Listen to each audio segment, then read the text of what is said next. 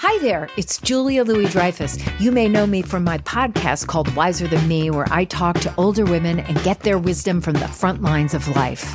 I was amazed by how many people told me our show made them look forward to getting older, which is why I'm here to talk about season 2 of the show. Sally Field, Billie Jean King, Beverly Johnson, Ina Garten, Bonnie Raitt, just to name a few. All hail old women. Wiser Than Me season 2 is out now from Lemonada Media. This is Merriam-Webster's Word of the Day podcast for Saturday, September 1st. Brought to you by the new Merriam-Webster's Advanced Learners English Dictionary, designed for students and teachers of English as a second language. Learn more at LearnersDictionary.com. The word of the day for September 1st is aborning, spelled A-B-O-R-N-I-N-G. Aborning is an adverb that means while being born or produced. Here's the word used from Emily Yoffe's Dear Prudence column on Slate.com. We've all put aside the social task that we wanted to take the time to do well, postponed the email that should be long and full, only to realize we never did it at all.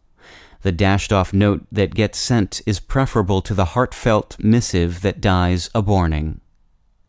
The word aborning is a native of U.S. soil.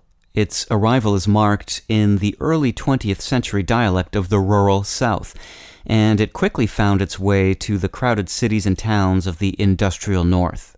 We don't know exactly when it was conceived, but it came to the attention of the editors at Merriam-Webster in 1916. Aborning combines the prefix a, meaning in the process of, and borning, a dialectal word meaning birth. Borning itself is simply the gerund or noun form of the verb born, a term that was used by, among others, William Faulkner in this sentence from Light in August of 1932. The talk went here and there about the town, dying and borning again like a wind or a fire. I'm Peter Sokolowski with your word of the day.